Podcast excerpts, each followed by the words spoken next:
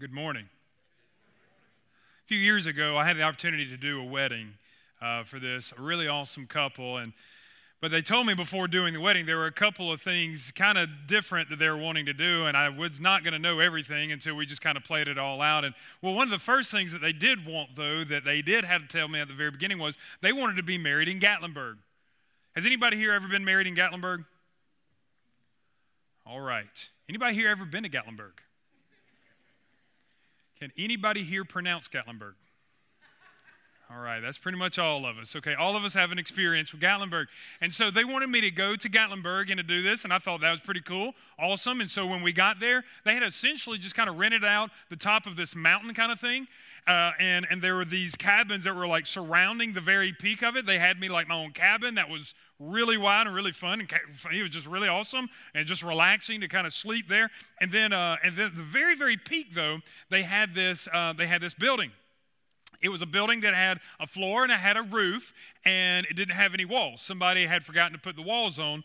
Some people like to fancy it up and call it a gazebo. I call it an unfinished building. Somebody somebody didn't do it all but that's what that was. And I thought, okay, how weird it is because you're on the top of a mountain. There's a lot of wind going, and if you get close to the wall, there, there's, there's a drop off, and you could die. And, and so if the wind just kind of picked up. So I wanted a wall, didn't have one, no problem. We're doing the wedding anyway. And so the day of the wedding came up, and we got in there and we started practicing and stuff like that. And they told me there, there, was, there was kind of this other new little weird thing that they were wanting to do. If you've been to a wedding, have you, uh, of course, you know that you swap rings, sign of unity, right? You, uh, you kiss, sign of unity. You know, uh, you may do something else like a unity candle. Anybody ever hear, see a unity candle where you like light things on fire during your ceremony? There's another one called Unity Sand. Anybody here ever seen Unity Sand where you take two different color sands and they're all pretty, you put them together, they're not pretty anymore?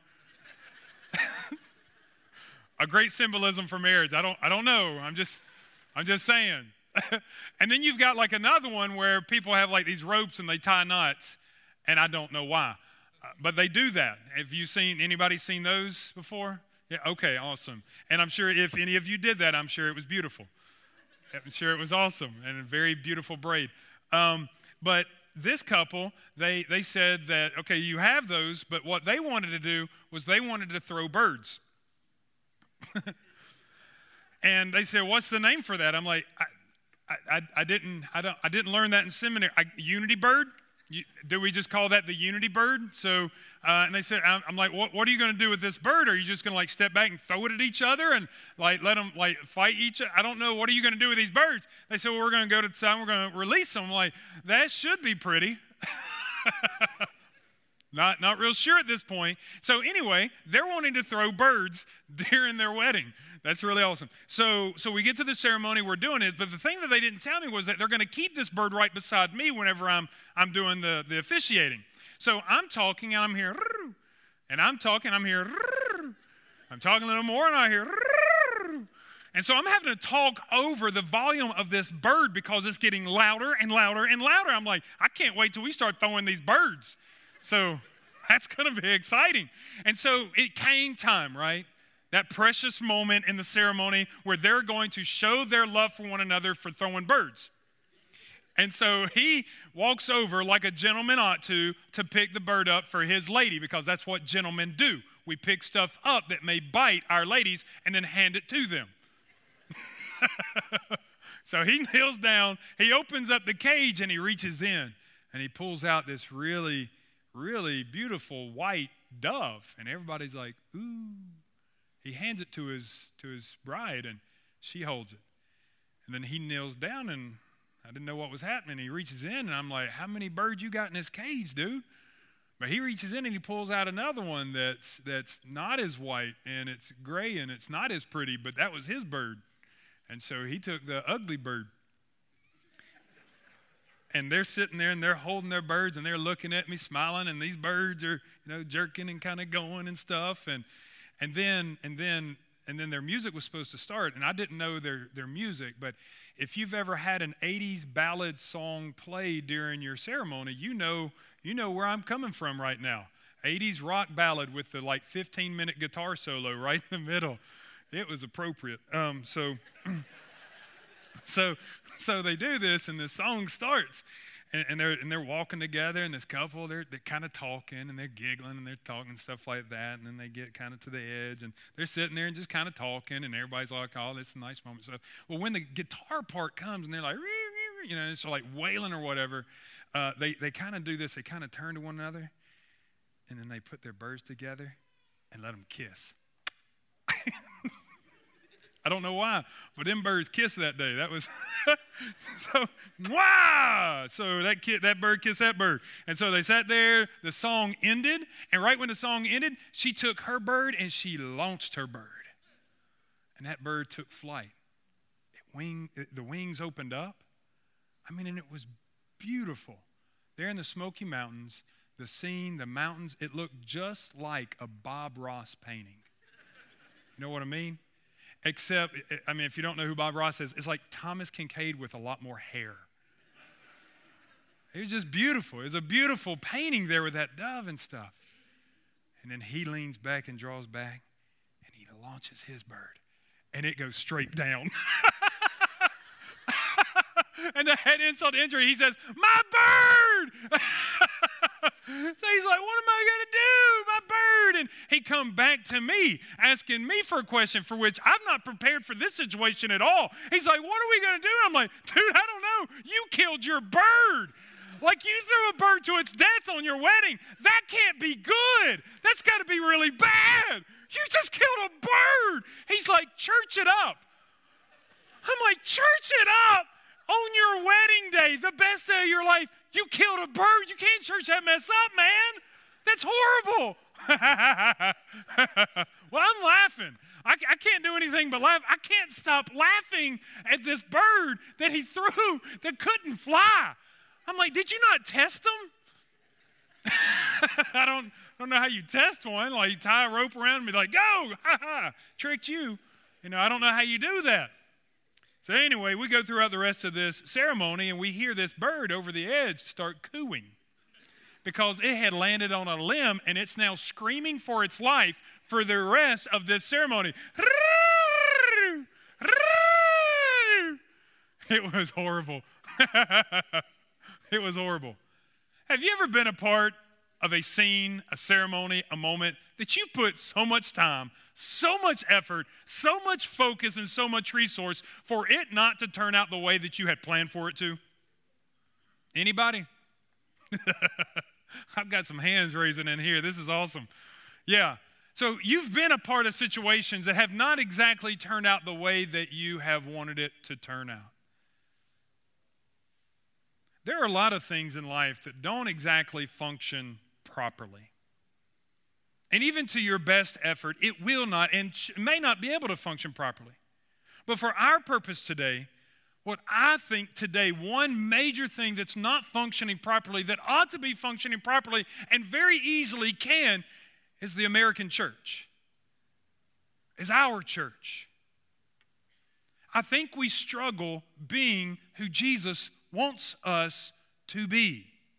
And I think at times we don't act like the church that God has orchestrated for us to be. In Acts chapter 8, we're going to see a scenario of a guy by the name of Philip.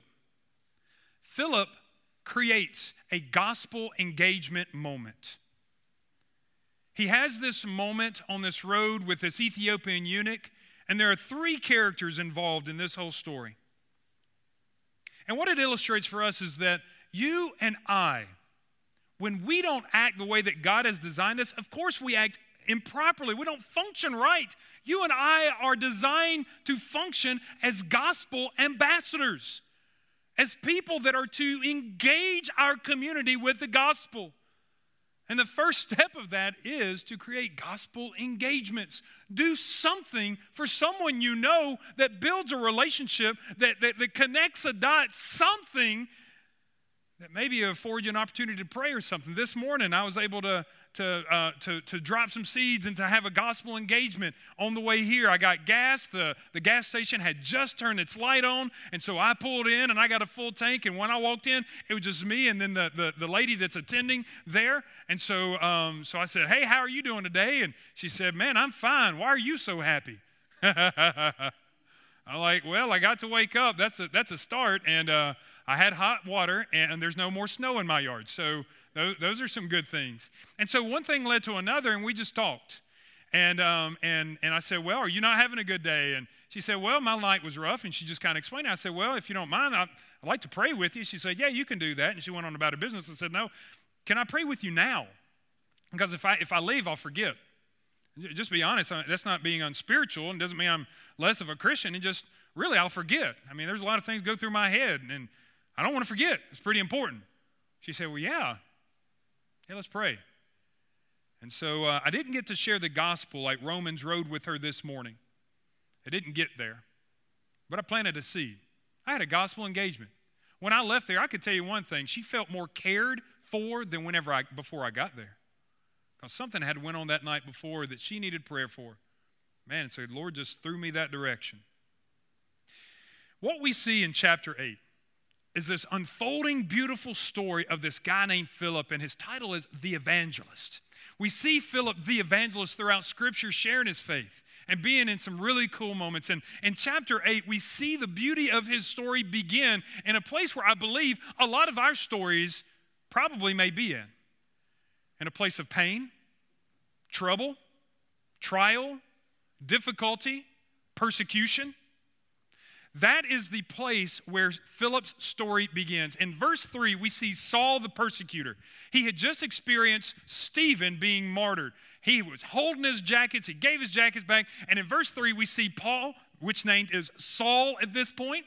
Saul is now persecuting believers everywhere in such a way that believers had to start scattering. They had to leave, they had to get out of that place. Philip was one of those.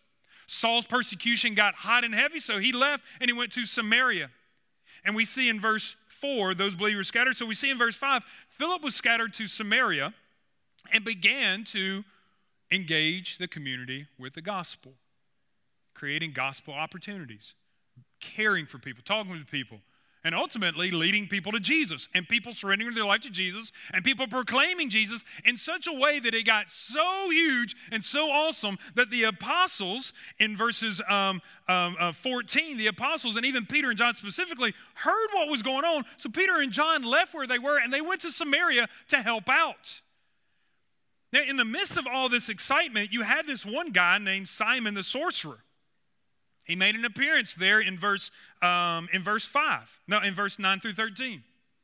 And Simon the sorcerer was seemed like a nice guy, seemed like he was all right, but he didn't know the Lord. Philip engaged him with the gospel, actually was able to share the gospel with him, and Simon the sorcerer surrendered his life to Jesus and got baptized.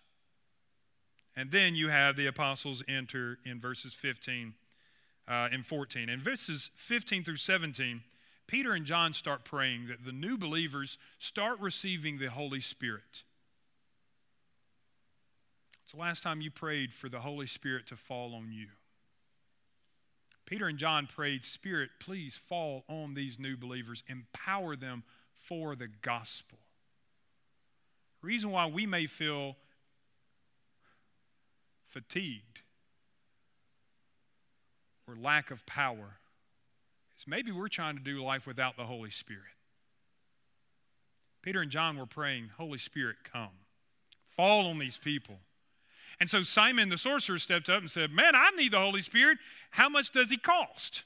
So he tried to pay money for the Holy Spirit. With that, wait, Peter and John, they started rebuking him, saying, Man, you don't do that. That's not how it comes. The Holy Spirit does not come and go due to your resource. He's actually coming because we're praying and begging and God's sovereignty has ordained it in this location. So Simon the sorcerer repents. And then we see this story move even closer and focuses in a little deeper and a little clearer on the life of Philip. Where's Philip in all of this? Well, Philip is asked to leave Samaria and all the masses, and he's asked to go down a deserted road to to another location and just to be obedient. So we see in verse 30 Philip running down this road. And if you could, we're going to start reading in Acts chapter 8, starting in verse 30. If you could, would you please stand in honor of reading the Lord's word?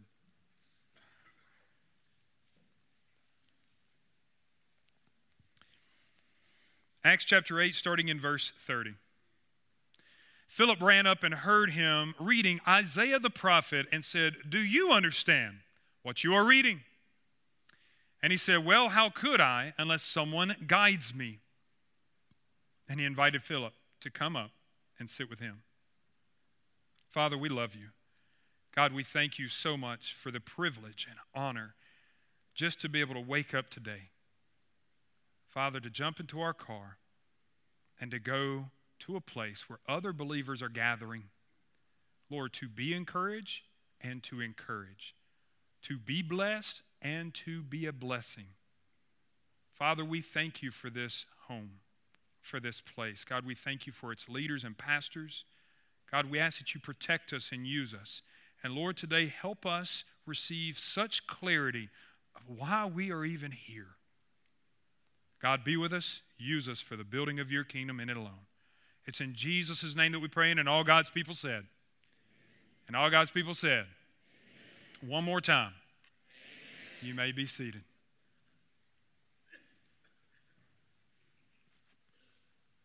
Philip had a gospel engagement. A gospel engagement. We see three individuals, three characters that are intimately involved in this story with the Ethiopian eunuch and Philip. And we see three unique experiences. The first thing that we're going to follow here is Philip's and his gospel engagement experience. His experience reminds us that we have got to be prepared for anything when we decide to give our life to God and to follow God as God compa- uh, uh, commands of us. When God has a plan, He utilizes, in His sovereignty, He use, utilizes human instruments. Sure, God can use anything. God can use the pavement outside, He can use the car that you drove, He can use this wall right here. He can use a speaker right here.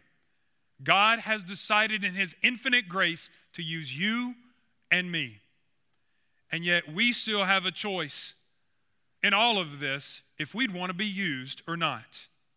When a king has graced us and has beckoned and has pleaded and has sacrificed so much and has asked you and I to be gospel ambassadors, we at times still have the audacity to say no or to even live in a way that's saying no. Philip's path, though, was less than ideal. I mean, he didn't have everything smooth. In just this one short passage, we see that his path to get where God wanted him to go was not easy and it was difficult. Catch this in verse 25. So when they had solemnly testified and spoken the word of the Lord, they started back to Jerusalem and were preaching the gospel to many villages of the Samaritans. Verse 26. But an angel of the Lord spoke to Philip, saying, Get up and go south to the road that descends from Jerusalem to Gaza. This is a desert, a deserted road. Now, I know many of you are thinking that I said desert because I'm hungry right now and it probably rolls off that way and it's fine. But this, this is not food or a sweet, sweet delicacy that we're going to eat in probably in the next 45 minutes. Nice, nice dessert. This is actually a deserted road where nothing is. Verse 27. So he got up and went. He got up and went. The Spirit of God uses and maneuvers you and I in a way that sometimes is very unexpected. Sometimes is not the ideal according to us, and sometimes, and most times, and all times, it's very strategic. Philip's life is a path that illustrates that, that, that sometimes when God calls, it's painful, it's unexpected, and sometimes it doesn't add up. We see in Philip's situation, it was a painful, painful situation. In verse uh, 3, his path involved pain. Where was Philip when this story began? He was in the midst of persecution. He was in the midst of running for his life. He was in the midst of, of, of tribulation and being attacked. That's where this story begins. How many times have you heard a believer or a church person say, Man, I will get on page with God, or I'll start doing the church thing, or I'll start doing this when all things get fixed? David, real soon, these things are going to be better, and I'm going to be able to start doing these things. Well, I'm here to tell you, you will never find that place in life. If I have always waited for the scenario and all the scene and the environment to be exactly perfect, I cannot tell you in my life when things have been exactly perfect, but I can tell you when things have been totally, completely rotten. And it's at those rotten little places that something has catapulted out of the mess and into the glory. Maybe you're sitting in a mess, in a struggle, in a problem right now, and you don't know the way out. Follow Philip. Follow God. Find where the Lord would have you. We see that his path involved pain. We also see that his path was unexpected. Unexpected. In verse 26, we see that he was commanded to use a path that was seldom used. Going from where he was to this place called Gaza, what we saw was that there were two roads. There was one road that was highly popular, is traveled most often, but then there was this other one. See, Gaza was one of the five chief cities uh, of the Philistines. And this road that he was asked to go went through the old Gaza ruins. Not too many people went that direction. But the Spirit of God told him to go down the deserted road. Philip was with a whole lot of people, telling a whole lot of people about Jesus, and then the Spirit of God said, Go somewhere where nobody's at. That doesn't seem right. It seems strange. And not only that, the connotation of the Greek word there for south is not only a connotation of direction, but also of time. Mesembria is not only just saying go south, but it's also saying go south at noonday, at midday, at noontime. At this time, go down. And the reason why this makes it even more strange is that during this day and this age, at noontime, it was hot. It was really hot. Ain't nobody traveling during noontime of this day. And yet, Philip was asked to go down a path that nobody was traveling and at a time when nobody was traveling. Strange. Does God have you in a strange place? Does God have you in a location where you're like, why would God put me here? Does God have you in a moment of time where you're like, why in the world am I even here during this moment of my life where I should be somewhere else? I should be, I should be, I should be. You can live your whole life in the should be's and miss the moments right in front of you. The Spirit of God had led him down a path that was unexpected. He'd also led him from pain. He had also led him down a path that really simply just didn't add up.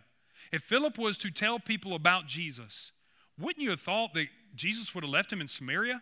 Where a lot of people were responding to the word of God, a great number of people coming to the Lord, and allow Philip just to stay there. And to see these people just continue to know more about God and share their faith, and they share their faith, and they make disciples, they make disciples, and make disciples, and carry on. But God didn't see it that way. God took him from the many and sent him to the one. And then after the one, he sent him back to the many. It doesn't make sense that that is the way that God had put it together. Philip was snatched away from the many to go to the one, and then from the one to the many. It reminds us in this passage with the Ethiopian eunuch that every single individual is important. Everybody's important.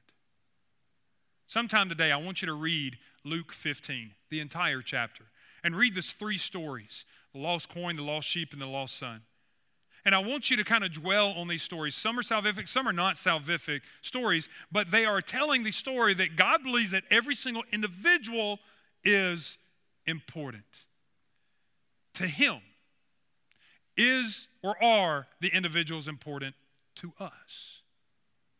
Well, let me tell you something. You, as an individual, are important to God.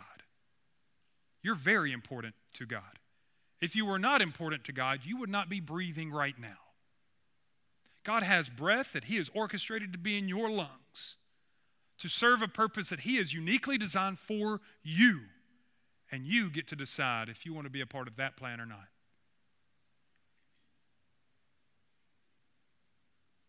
Philip's path didn't add up. It was painful and it was unexpected. Have you ever been in a situation that just simply didn't add up? There was a cabbie one day that picked up a nun in New York. She gets into the cab and notices the cab driver, he would not stop staring at her. So she asks him why he is staring at her, and he replies, Well, I've got a question for you, but I don't want to offend you. Well, she says, son, My son, you cannot offend me. As much as I've experienced and as old as I am, and as much as I've seen, I've just seen about everything, I could not imagine anything that I would find to be offensive. So I'm sure you can ask whatever you want to ask. He says, Well, I've always had kind of this dream, this thought of a, a nun kissing me just right here on the cheek, just right there. She said, Okay. Well, let's see what we can do about that. Number one, you've got to be single. And number two, you must be Catholic. He said, Yes, yes, I'm single and I'm Catholic. She said, Okay, just pull over on the side of the road here. And he did. She leans up and just right on the cheek, right there. She sat back, and he pulls back into the road and just drives off. And at that point, he starts crying and crying and crying. And she says, My dear child, why are you crying? He says, Forgive me, for I have sinned. I lied and I must confess. I'm married and I'm Jewish. The nun says, That's okay. My name is Kevin and I'm going to a Halloween party.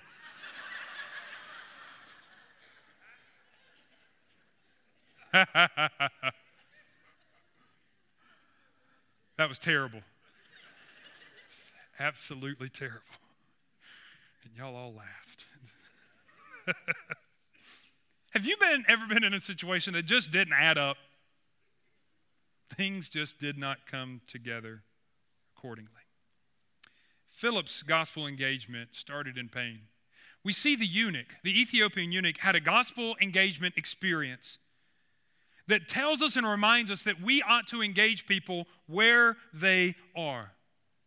We've got to engage people where they are. To go up to a total stranger and to let them know or to ask them, Do you know that you have been saved by the blood of the Lamb? That phrase for you and I is so dear and so intimate and so, so sweet, but means nothing to a lost and dying world and is quite confusing to a lost and dying world.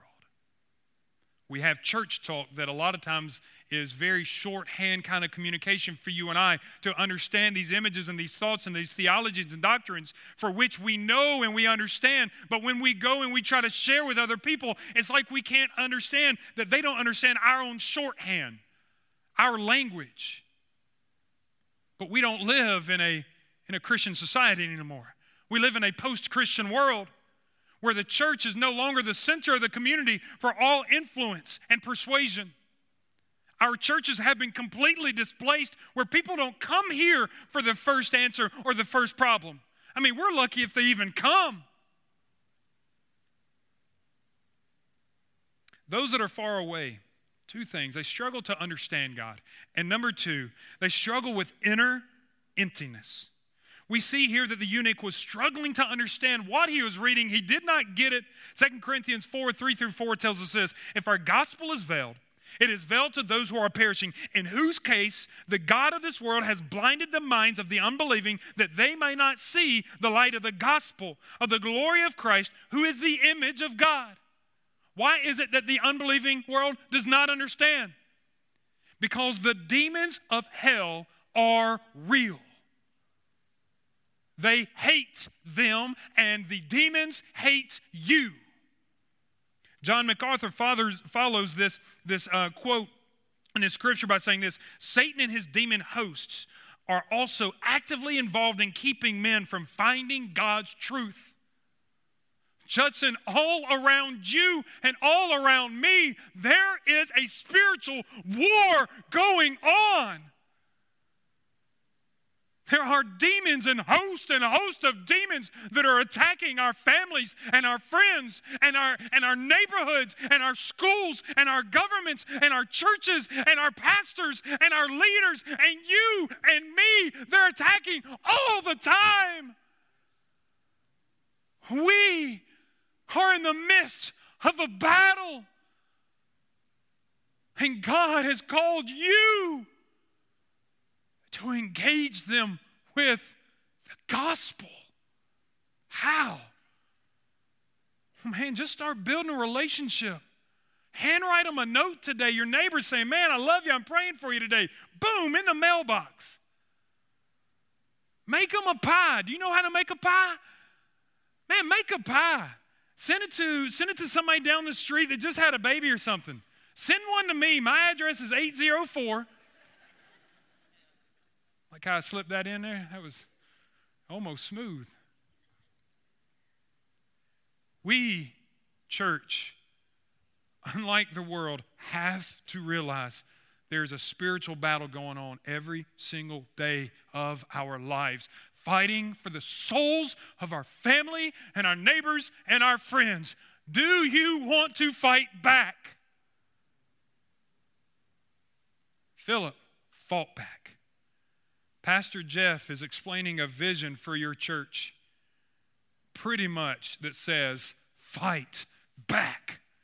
If you're tired of your family and your friends and your neighbors and your community all going to pot and not doing anything and struggling and suffering, and this world just kind of directly going away from God, fight back. Struggle back. How do we begin? On our knees. Prayer is not the least that we can do, it's the most we can do.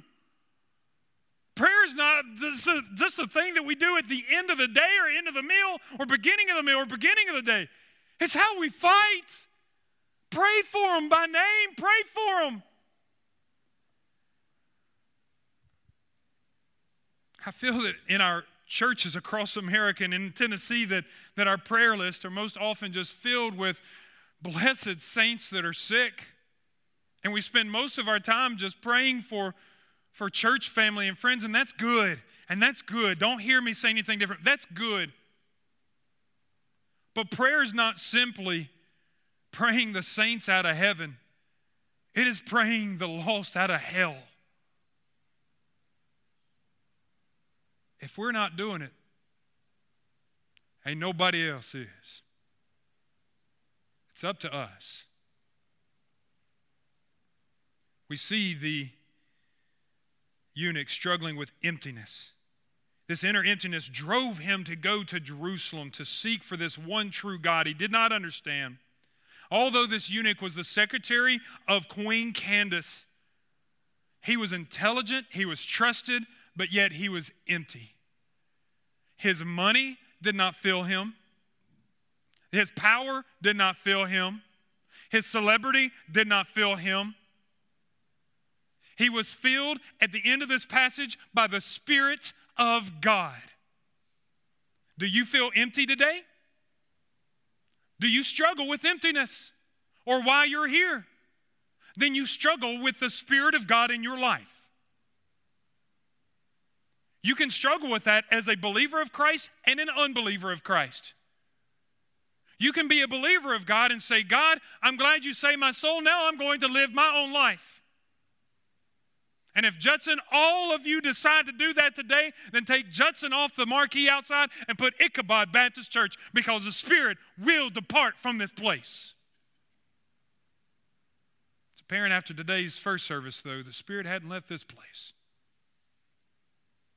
It's very apparent whenever I've talked to your pastor and your leaders. Spirit ain't done with this place.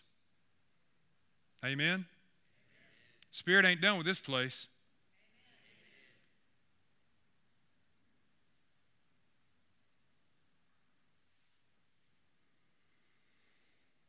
We see one last character this morning.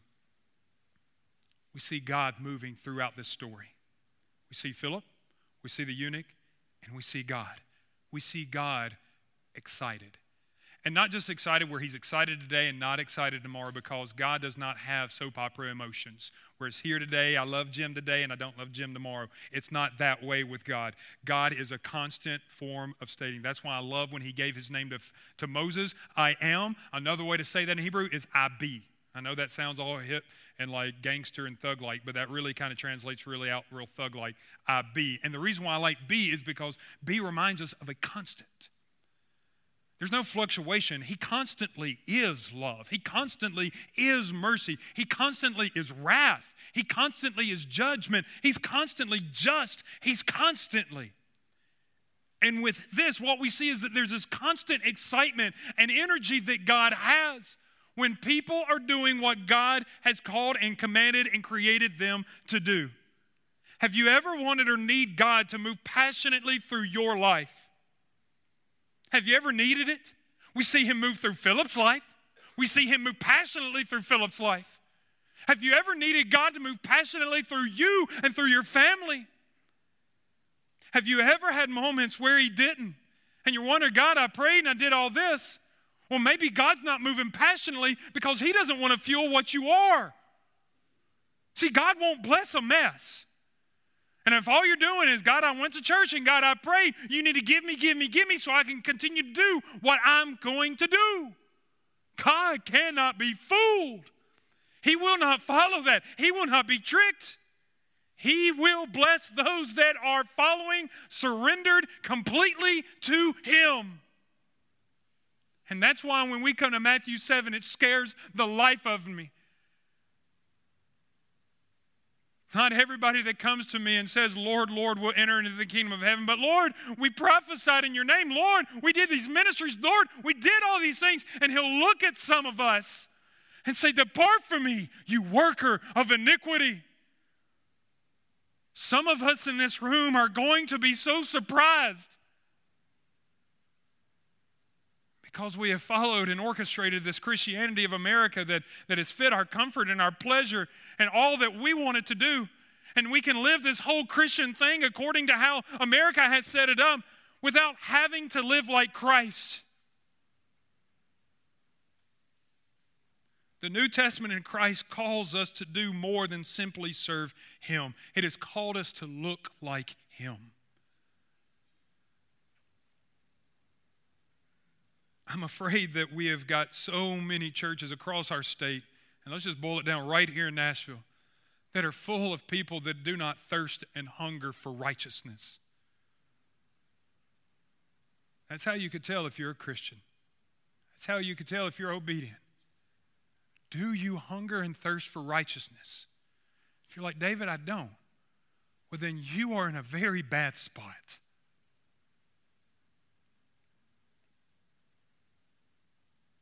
God was so excited to place Philip because God knew Philip emulated who Christ was in such a way that the Greek word there in verse 39 for snatched away is a Greek word harpazo. And it literally translates into to claim for oneself eagerly, to be excited, to say, This one is mine, and I'm going to place him here. God was excited about the life of Philip. Is he excited about your life and what you're doing? Or do you have some manufactured, superficial thing that you're just kind of getting through? You've checked the boxes and you're like, man, I hope it all shakes out in the end, or man, I'm going to go to heaven, or something, but yet you never hunger and you never thirst for righteousness. You never care to emulate and look like a Savior that has died for you. The moment that we do that, you won't be able to keep these doors closed because the world doesn't experience that much. Who's excited about you? When you woke up this morning, how excited was the devil and his minions about you waking up? Was the devil real excited because another ineffective, unsurrendered, uncommitted Christian has woke up another day yet to do nothing for the kingdom of God?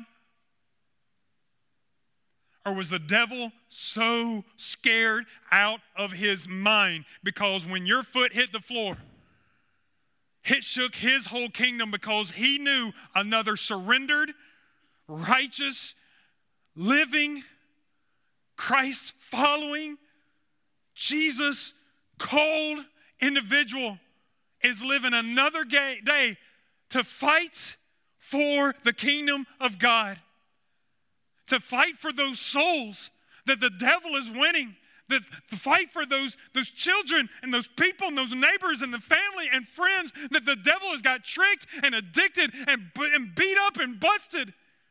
That the devil is so scared that we are actually going to engage them and let them know there's something different. Is the devil scared out of your out of his mind?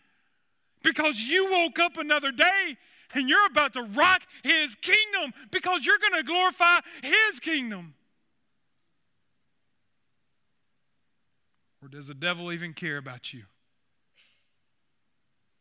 Let me give you a test of how you know if the devil hates your guts. It's pretty affirming when you have spiritual warfare and things come at you and you have difficulty. When you have pains and you have tribulations and you have issues in your life, I've always noticed that whenever God has got something or something is about to unfold or something's about to happen, it's at those moments, at the most inopportune moments, that negative things just hit hard. And sometimes you can't even tell why. You can't even find the rhyme or reason. You don't even know what's going on. And you have a choice in the midst of that darkness and pain, like Philip had in verse 3, to use it as a stumbling block in life and just fall over and say, Man, I'm getting attacked. Look at this. This is horrible. Or to use it as a stepping stone to go wherever the Lord has called you. I don't know what you've brought into this place today. I don't know what kind of pain or issue that's on your face right now. Pastor Jeff, Dr. Jeff, I really like him a lot. Please don't tell him I said that. He's sharing a vision. It's just not the newest fad box you buy from a bookstore and it feels cool and hip. Although it probably is. Probably real cool. He's sharing a vision right now that's rooted in the heart of the gospel. that's rooted in the heart of the New Testament church. That is rooted in the Spirit of God. That's rooted in the very nature of Jesus Christ. If you're in the midst of trouble and pain and problem and issue right now, how do you get out? Start with a gospel engagement. If your life is surrendered to Him and you don't know what to do, do that. All I know that in the midst of darkness and pain and battle and storm, sometimes I don't know which way to walk. All I know to do is do what he last told me. Be obedient to his word and share the gospel. Be the gospel. Open up gospel opportunities. Do a gospel engagement moment with somebody. most of the time, that's what God is waiting on in our life. Today, though, this may not be exactly where you're at because you may have come into this place and you may have not been in church much. You may have not been in church at all. This may be one of your first times in church. You may be sitting here and you have never made a commitment to Jesus Christ in your life. You may have never been baptized. You may have never surrendered your life to Jesus. And what I want to do in just a moment is to give you an opportunity to surrender your life to Jesus Christ. The King is calling. The King is calling. Will you answer his call? You may be here and saying, David, I've done that. I've been in church and I've done these things and stuff like that, but still I feel powerless. David, I feel just inept to do what the things that I feel that I have in my life. Well, your job today is to repent. There may be a path in your life that you need not be on right now, and you need to cry out before our God. Say, Lord, I am in the wrong place. I have surrendered to the wrong thing. God, please take this from me. Please forgive me of where I am. And be reminded of 1 John 1 9 that if we confess that He is faithful and just to forgive us of our sins and to cleanse us, cleanse us of all unrighteousness. If we say we have not sinned, we make Him out to be a liar and His word is not within us. You may be here today and saying, David, I am sharing the gospel. David, I am on board with gospel engagements and opening up doors and caring for people to, so that the gospel can be shared with my family and friends. But, David, I know somebody that's struggling. Just a minute, you're going to have a time to pray. I'm going to ask you, if you would, would you please bow your head and close your eyes? Ask the musicians to come forward. Brother Todd to come on forward as well.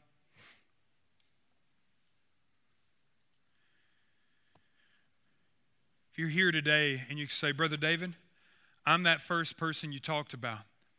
I may or may not have some church experience or whatever. I may or may not have done this. David, I've not been baptized. David, I've never committed my life to Jesus. David, I've never surrendered my life to Jesus. And David is a line in the sand in my life today. David, I want to surrender my life to Jesus today. How do you do that? Well, number one, Realize that you're a sinner and repent of your sins. Two, surrender it all. Tell Him and give it all to Him. And ask Him to be the Lord and King of your life. If you're here today and you say, Brother David, I have never surrendered my life to Jesus, but I want to do that today, will you pray for me, David? Will you slip your hand up? If you're here today and you would like to surrender your life to Jesus Christ for the first time, would you slip your hand up so I can pray for you? I may not know your name, but I will remember your face. And I'll pray for you up here, and I will pray when I leave. Anybody here? If you're here today and say, Brother David, I've, I've had church experience, I've had uh, either I have been saved and uh, I've been baptized, I've been through all these things, but it just seems like, David, there's still some things in my life that seem not to be right on par with God. David, today I need to rededicate my life. David, I need to resurrender my life. David, I need to refocus my life. Will you pray for me, David? As I seek and search God out in my life, will you slip your hand up? See that hand. See that hand. Anybody else? Okay. You can drop your hands. Anybody else? All right. One last question. If you're here today and, and you know somebody that's struggling and you want to pray for them, will you slip your hand up for them? Hands are up everywhere. Anybody else? Keep them up. Keep them up. Okay. Drop your hands. We challenge you to do one more thing. If you raised your hand for yourself or someone else, would you stand to your feet and look me in the eyes?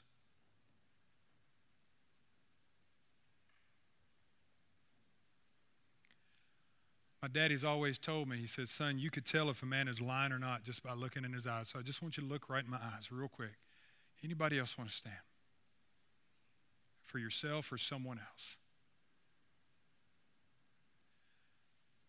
Whoever it is that you're standing for now, God loves that life and your life and my life more than we can ever put on paper, more than we can ever understand.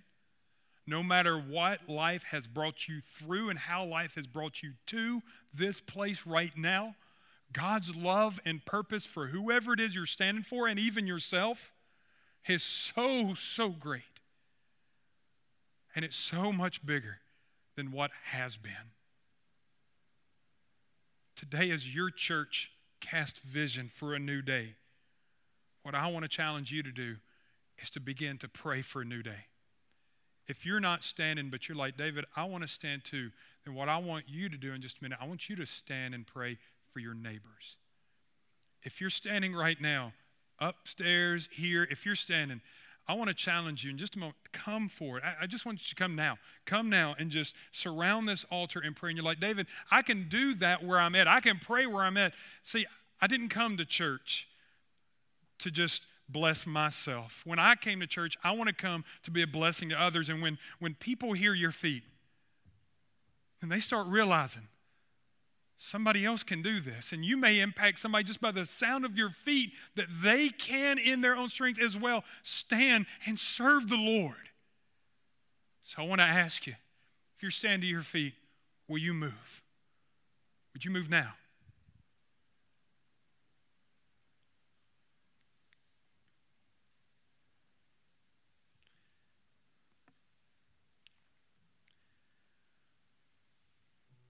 If you're still seated and praying and you just want to pray, pray for your community, pray for your leadership, pray, pray for your neighborhood, and pray that God can use you to engage them in some way with the gospel. Lord, we love you. God, be with us as we pray. God, as we fight. God, as we struggle.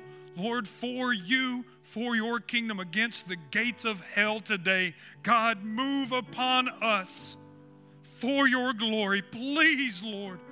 We need you. We need you,